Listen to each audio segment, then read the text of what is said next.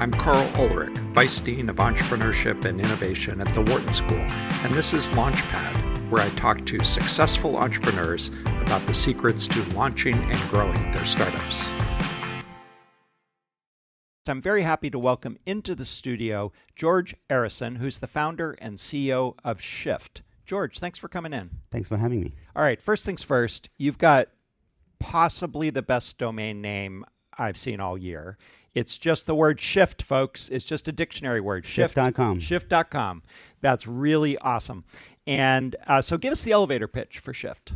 Yeah, so Shift is a way to buy and sell cars. If you have a car to sell, um, you come to our website, you submit your car quote, or you download our app and you scan your VIN, um, and or and based on that car information that you submit, we give you a price quote on that car for how much we think we can sell the car for, and then how much money you'd make on that sale. Uh, virtually all the time, you'd make more than you would if you traded the car into a dealer, uh, and in many cases, a lot more than if you traded the car into a dealer. If you want to then work with us, we will come out and pick up the car from you and take it away, and you'll never see the car again, and we'll do all the work to get it sold. okay, you. so George, I actually I have a 2012 Toyota Prius I'm trying to get rid of. Walk me through how I do it and how much why why it's a better deal for me than uh, if I go to I don't know CarMax. I guess would yeah. so if you go to CarMax, you'd yeah. probably get something that's like six or seven thousand dollars below the price that they're selling that car for. I see. Uh, assuming they want to retail that car. Yeah. If they want to not retail and auction that car, they actually give you even lower price than that. Mm-hmm. Versus at Shift, you'd get a price that's you know three thousand dollars below what we would want to sell that car for. Okay, so basically you're saying that you're going to take about half the margin mm-hmm. on a sale that CarMax would. What what what is it that lets you do that? Uh, so uh, I'll come back to that in a second, okay. if that's okay. Right. And then the other part of that business is on the buyer side, right. which is for people who want to buy a car. Mm you come to our website, you find the car that you want. We have these really beautiful pictures of the car and a ton more detailed information about the car, including things like the inspection report, which details exactly the condition that the car is in. No one in nature does that. We kind of give you Carfax and AutoCheck information right away as well.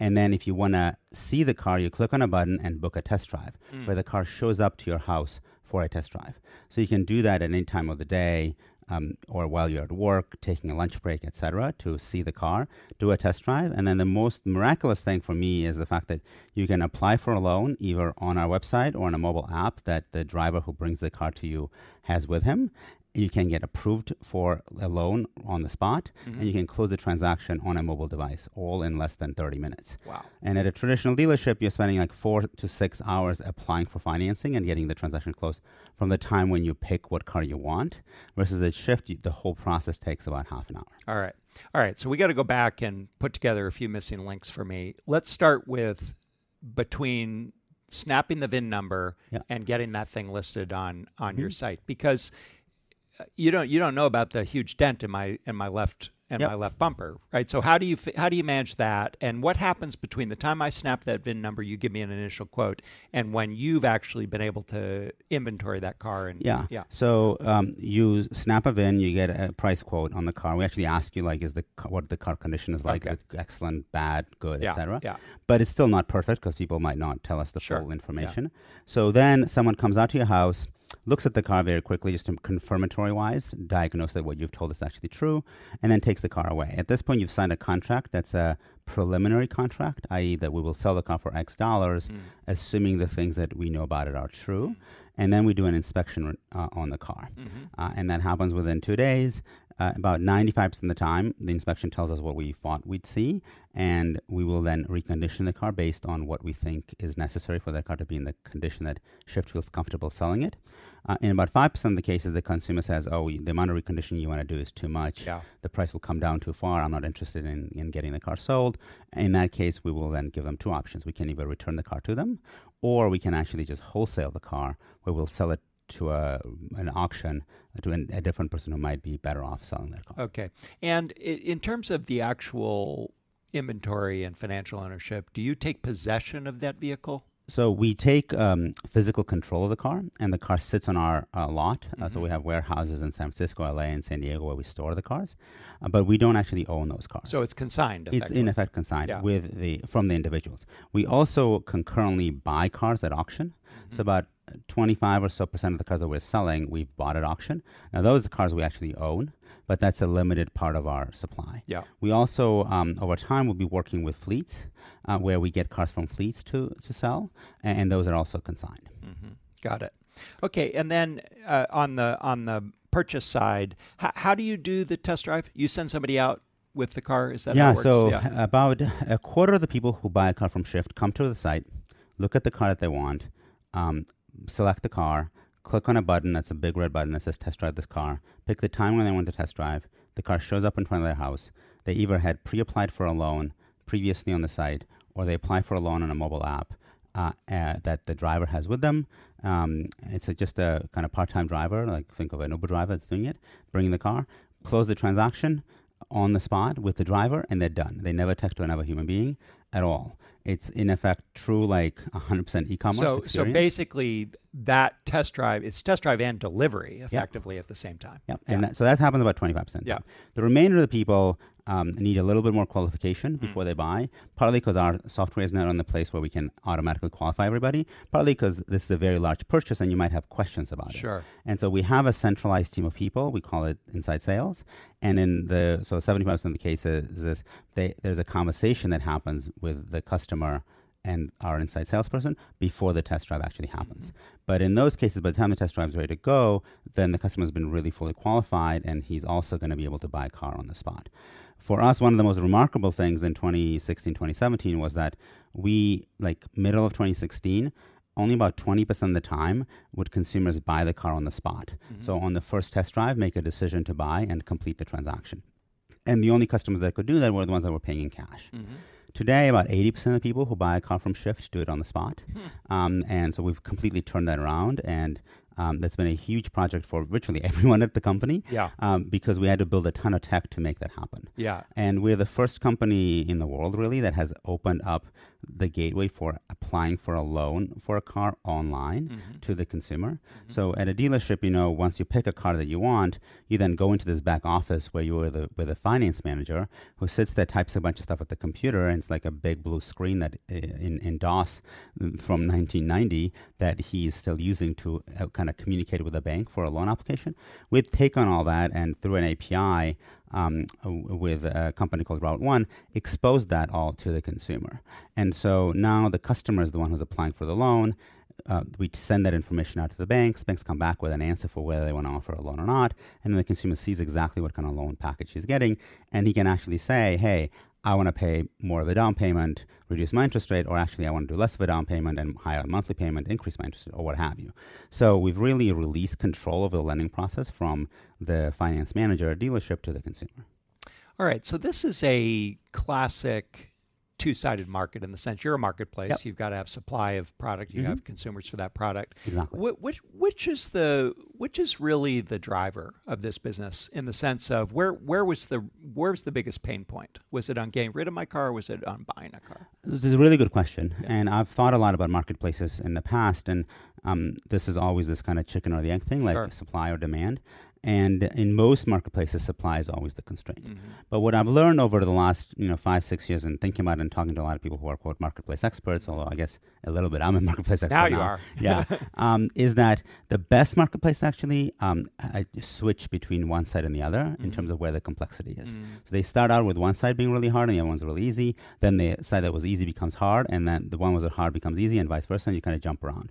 And that's exactly what's happened with us where we started out where it was all about supply. Supply was a constraint.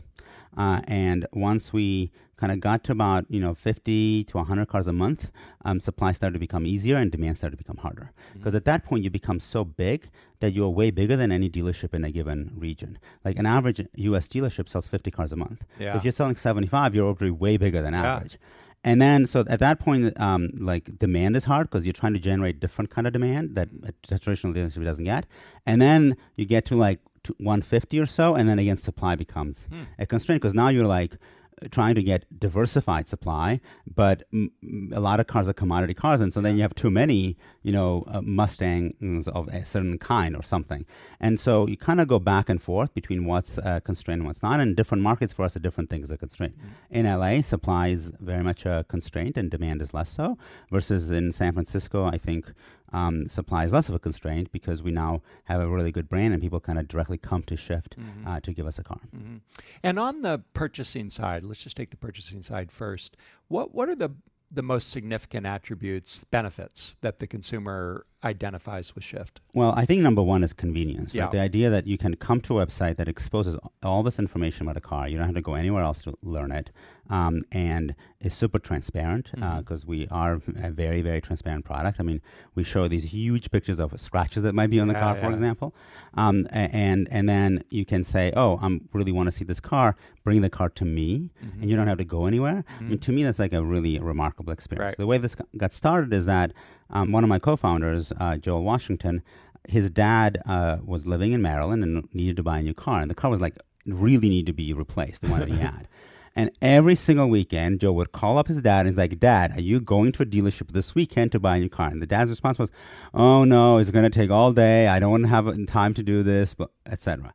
And eventually, once we started getting into this business, Joel's like, Dad, what if I like got somebody from TaskRabbit to go to the dealership, pick up the car, and bring it to you, would you then at least buy the car? And that's like, yeah, that would be amazing. And so that's kind of how we invented the idea of bringing wow. the car to the customer. And so we think the convenience factor there is really huge. So that's kind of point number one. Mm-hmm. Point number two is just the simplicity around the lending process. Mm-hmm. Um, you know, we think.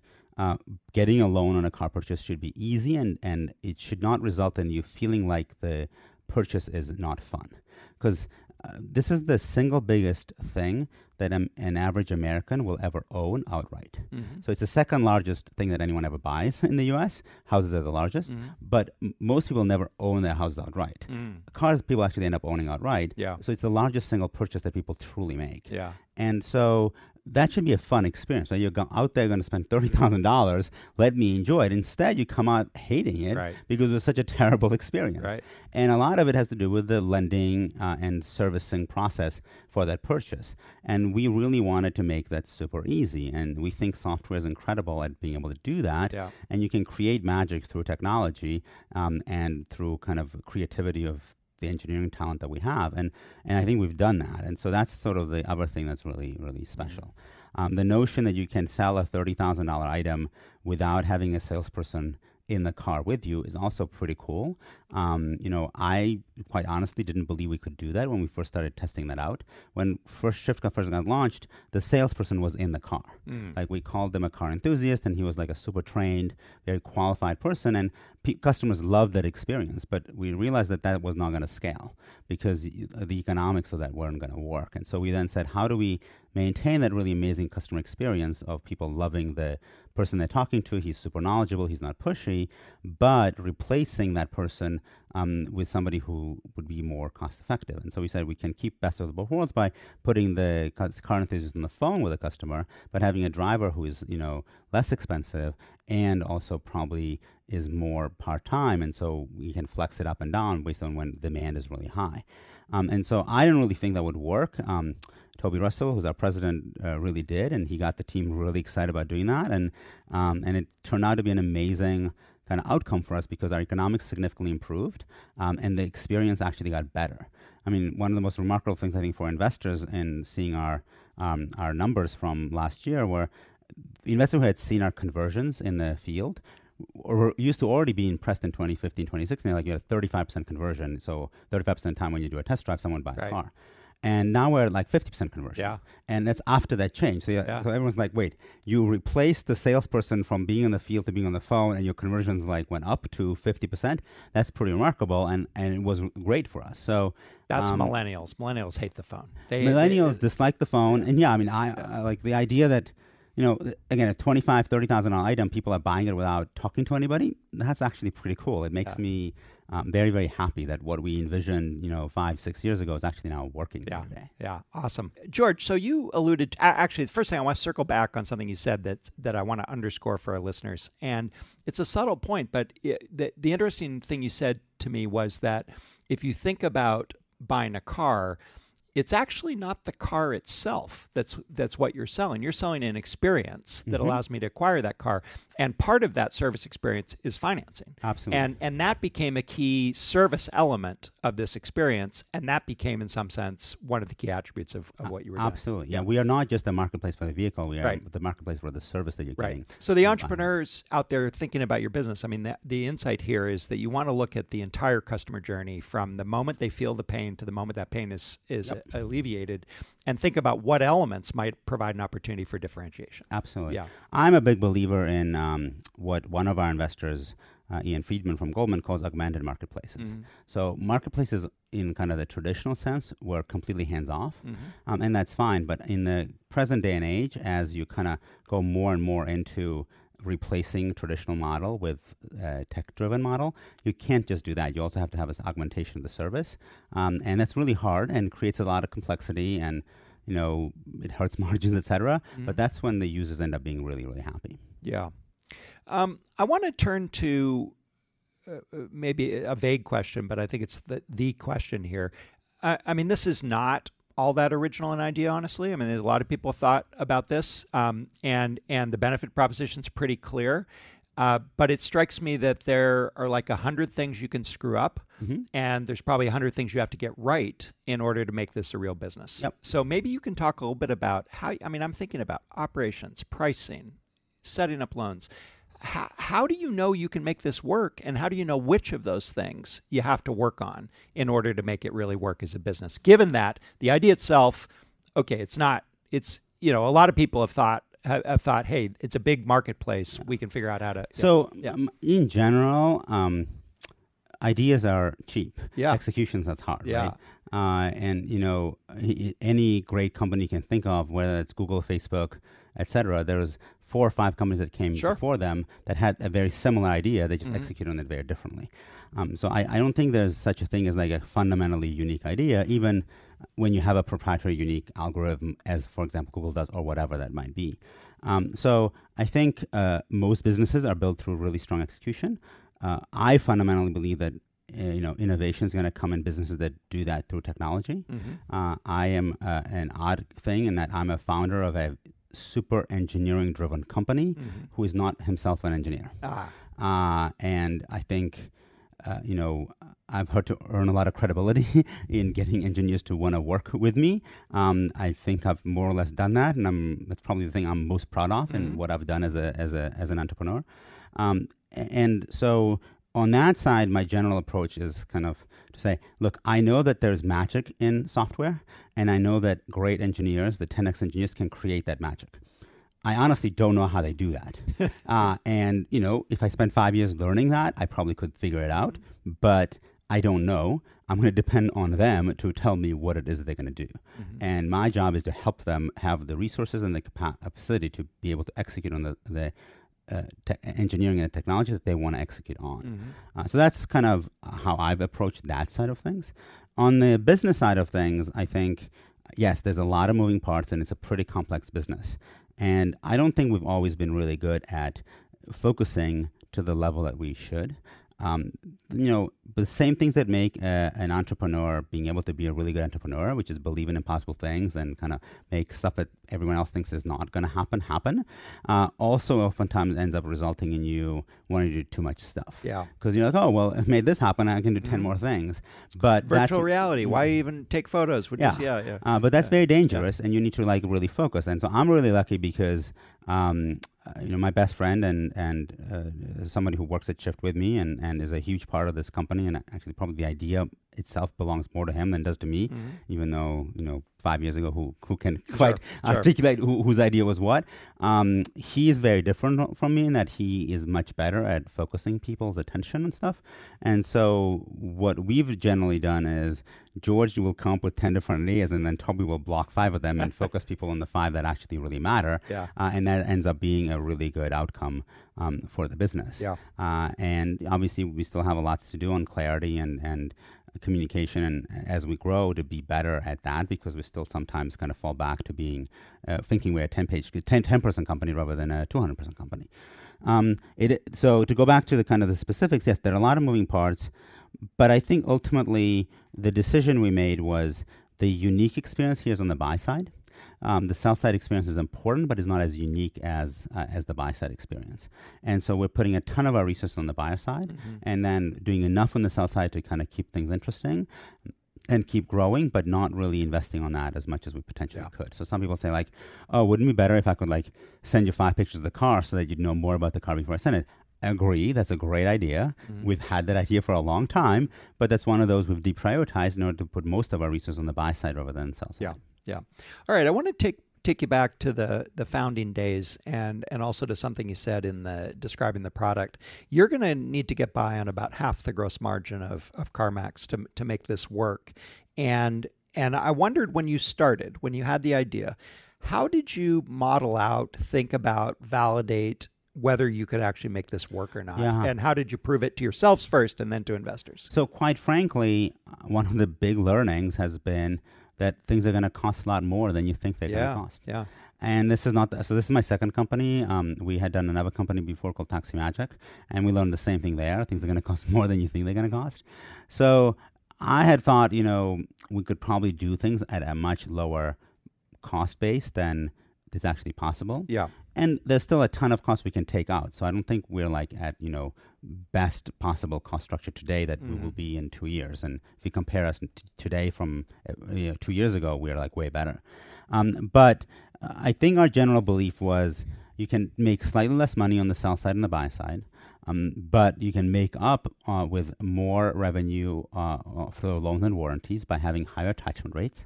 And ultimately, we wanted a business that was going to break even on the car mm. and make mm. profit on the on the finance. Interesting. Um, because yeah. we got into this idea actually initially through financing. Mm. Um, we we wanted to. Uh, a couple of us had an experience where we needed to get a loan for a car and we wanted to do it outside of the dealership model, and we couldn't because banks in the U.S. do not give loans outside of dealerships for a car purchase. You have to mm. go through a dealer because uh, all the loans are done through what's called indirect lending.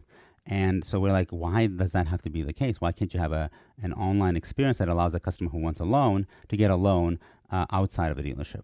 And that's how we got into the space. We realized that actually, regulatory wise and bank behavior was you couldn't really change their behavior on that um, without building a transaction platform first. I see. So you're and a loan company that sells cars. Exactly. Yeah. uh, and long term, I think you could even see a world in which, and this is one that like Toby, for example, is much more excited about uh, for the long term, and, and I think uh, he's right, um, is you will have the Shift product as it stands today, which is kind of the full white glove concierge service, and you could have a Shift X product, um, kind mm. of playing off Uber X, where sure. we do less of this stuff. We still do a lot of it, but we do less of it um, for the seller and the buyer. But the buyer is still able to get financing and warranty and qualification from Shift, uh, and the bu- seller is able to get the buyer from Shift, um, where we still provide a lot of the services, but in a less uh, kind of tight hand touch way as we do t- yeah. today. All right, uh, George, you're a private company. You're not going to tell us your revenues and everything, but give us a sense of how it's going. How's the traction? Things are going great. Uh, we're really happy with where the business is. Um, not to say we haven't had hiccups. Everybody has had uh, hiccups, but we are actually very, very happy with where things are. Um, one, I don't talk about revenue much, but at a very high level, uh, there's a company named Carvana that went public in April or May. Mm-hmm. Um, they do something very similar to us without the test drive delivered. So they do online only sales. Yep. Um, they uh, their revenue their revenue net, so not gross kind of value of cars, but actually like what they capture. Their transact, the, yeah, the, yeah, the, the, net revenue. Yeah. Um, last year was roughly. Um, uh, 19 million, mm-hmm. and we were half of that. Yeah. Uh, now they did 3x our volume of cars because they make less per car than yeah. we do. Um, but if that company, you know, was kind of able to go public uh, with that kind of numbers the year before they went public, uh, I feel really confident about where we are as a business. I think we've been really lucky in the fact that um, we've learned a ton uh, from the last three years and can now start putting that into scaling and, and growth. Great. Um, so you mentioned Taxi Magic, and if I read your bio right, uh, in 2007 you basically invented Uber, right?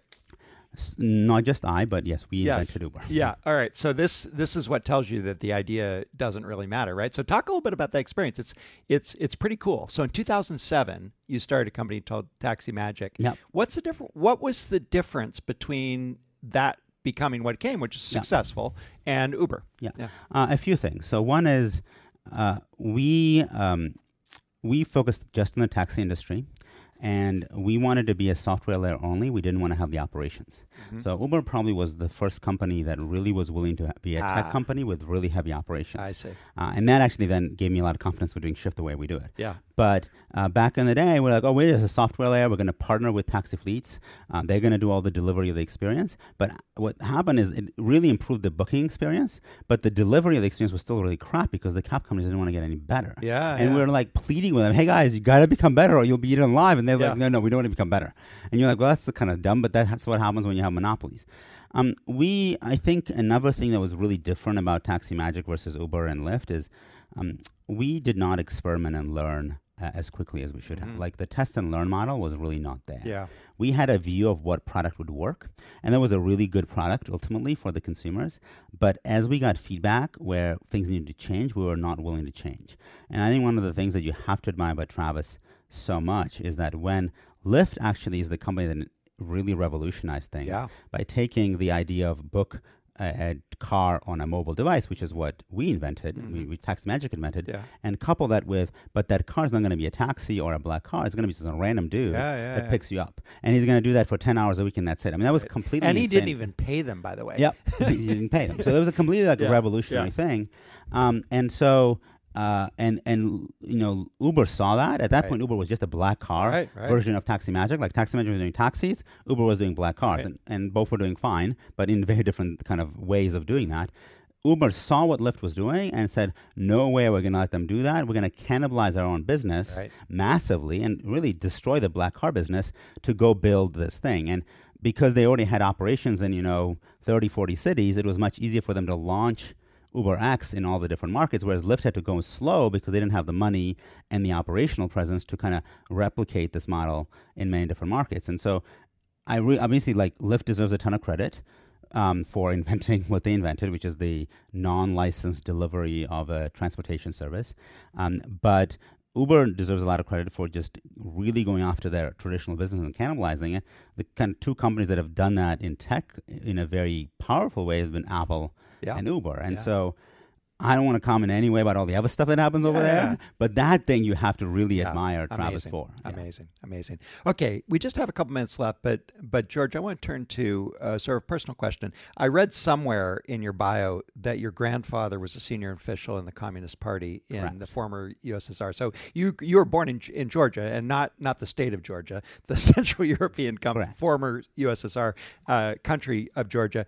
Um, talk a little bit about that journey coming from you know effectively i mean it, it wasn't communist when you were when you were growing oh, it was up. super communist okay. when i was growing all up right, it right. became not communist when i left ah okay um, yeah. no i was very very communist and and you know georgia was probably better than say russia or ukraine where yeah. people, no one in georgia actually believed in it meaning everyone followed it right, right but no one actually believed in it right. but they knew that like we have no choice we have to follow it right. versus like i think in russia a lot more people actually believed tru- truly yeah. believed in it because when you look at Georgia yeah, now, like when the Soviet Union collapsed, nobody in Georgia backs the Communist Party. Versus in right. Russia, twenty five percent of people still back the Communist yeah. Party. Yeah, um, so yeah, I was very you know lucky in many ways because I had opportunities that most people in the Soviet Union did not have. I had English tutors when I was a little kid.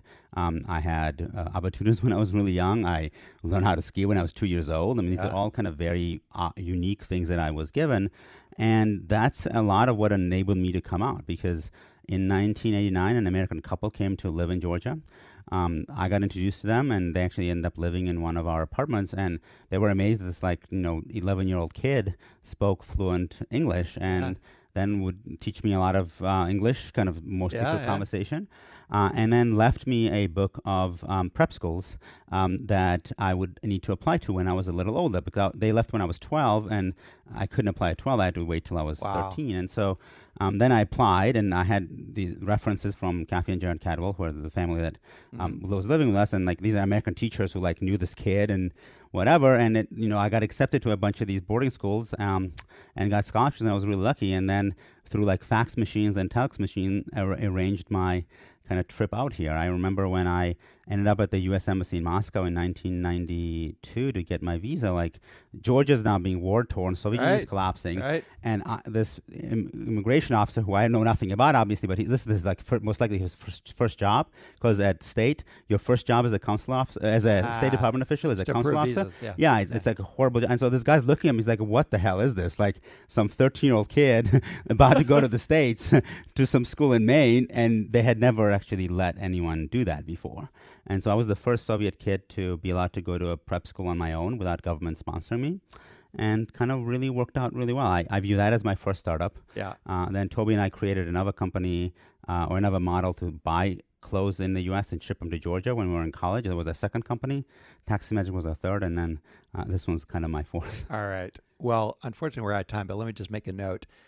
Immigrants immigrants, immigrants, right? I mean, it's an uh, immigration yeah, I'm story, a, right? I think I've written like eight op-eds on yeah. immigration, and I'm all for. Yeah. My view is, you graduate from American college and you're a foreign, you should get a diploma and a green card. Absolutely, you heard it here, folks. All right, George, thanks so much for making the time and coming in. Thank you. All right, for more information about Shift, just go to shift.com. Great name. I'm Karl Ulrich, Vice Dean of Entrepreneurship and Innovation at Wharton. Launchpad is produced by Business Radio, powered by the Wharton School, on Sirius XM Channel 111. The show airs live on Wednesdays from 7 to 9 p.m. You can find more episodes of this podcast on SoundCloud or on iTunes.